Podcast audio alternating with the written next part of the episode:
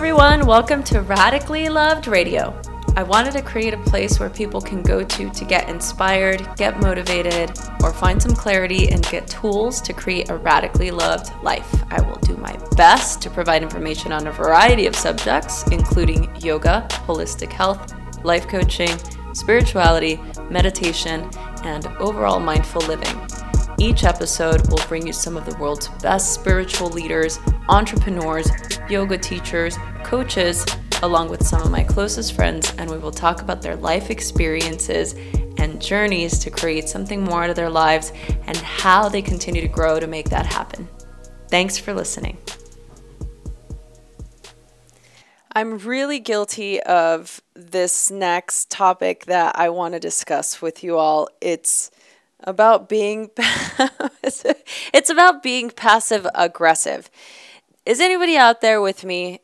Have you ever had the experience of being passive aggressive? Because for me, I find that generally with people outside of my inner circle, it doesn't ever happen. I'm never passive aggressive with people around me. It's most of the time uh, something that happens in my relationship and or you know with people closest to me. So i thought i would express uh, how this shows up for me. And i wanted to share with you how to stop this behavior from ruining your relationship. So um, learning to express our anger in a healthy way is really important to helping relationships stay healthy right? So um, quick things that help things that help in the heat of the moment when passive aggressive behavior emerges in the middle of a conflict. So I wanted to share just a couple of steps. Um, often, Tori and I, we work together and we have a really great relationship and it's so easy for for me to want things done quickly and to totally be passive aggressive because I'm trying to be kind but at the same time I'm wanting things to be done quickly, right? And and most of the time I find that in my physical body, I'm not even breathing. It's something where I'm holding my breath and I'm wanting something to happen quickly and I'm wanting, you know, him to see an email that just came in or to answer a question or to uh, just have something done fast. And this can be a problem sometimes when um, you know, you work closely with somebody. For me, I feel really honored and privileged to have somebody as loving and caring as, as he is to obviously help me in this this beautiful endeavor of not only producing this show, but also just being a supportive being in my life.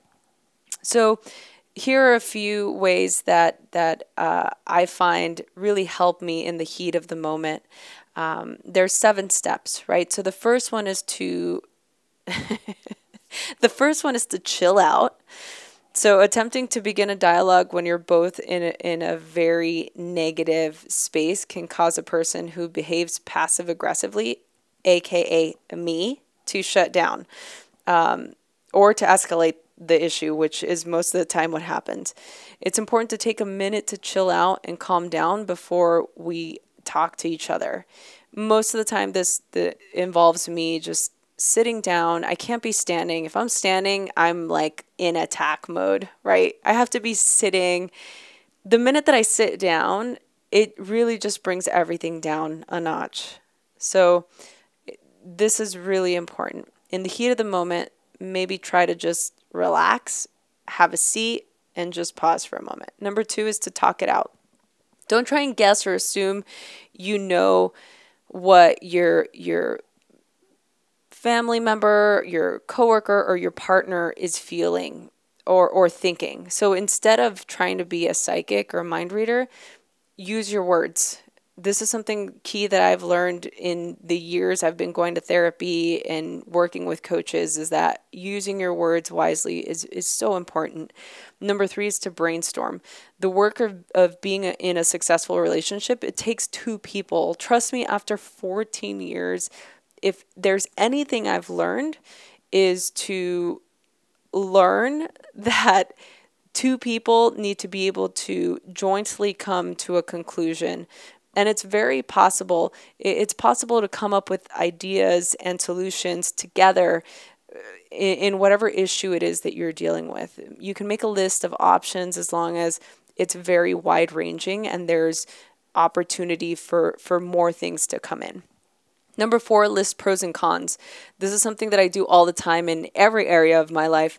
Once you've finished brainstorming uh, and you've come up with a list of possible solutions to whatever the issue is, talk it through. Like, not only just write the list, but use your words, say them out loud. It, it changes everything.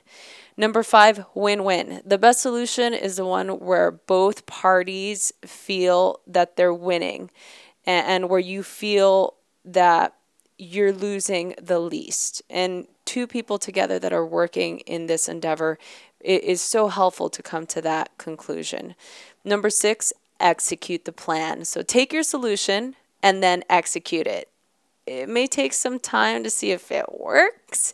And oftentimes I've found that sometimes it takes a little bit more time than I than I'd like. But make a plan in advance and then come back to it and, and evaluate it to see if, if it actually worked. The last thing to do, number seven, is to evaluate did your solution work? If not, is there another way that you can solve the problem? Do you need to make another list? Do you need to elongate the trial period? Those things are so important. And I know when you're in the moment or when that that urge to be passive aggressive comes up, especially in your relationship, it's so important to be able to just pause for a moment. All we want to do is to just be heard and, and to make a point and to be right.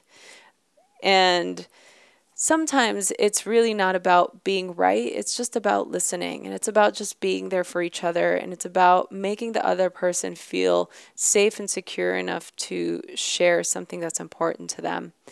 And that's it. Those are my uh, helpful steps. These things really help me to kind of come down from a, a, a, moment of conflict and it gets me out of trouble uh, from saying something that I really don't mean.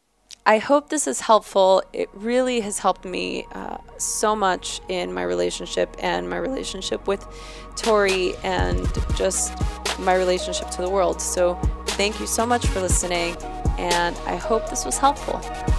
Hey everyone, thanks for listening. For more information, visit www.radicallyloved.com forward slash podcast to read all about today's guests or past guests. You can click on any of the links, or for more information, you can always follow me on Instagram at Rosie Acosta or Twitter at Rosie Acosta and let us know what you thought.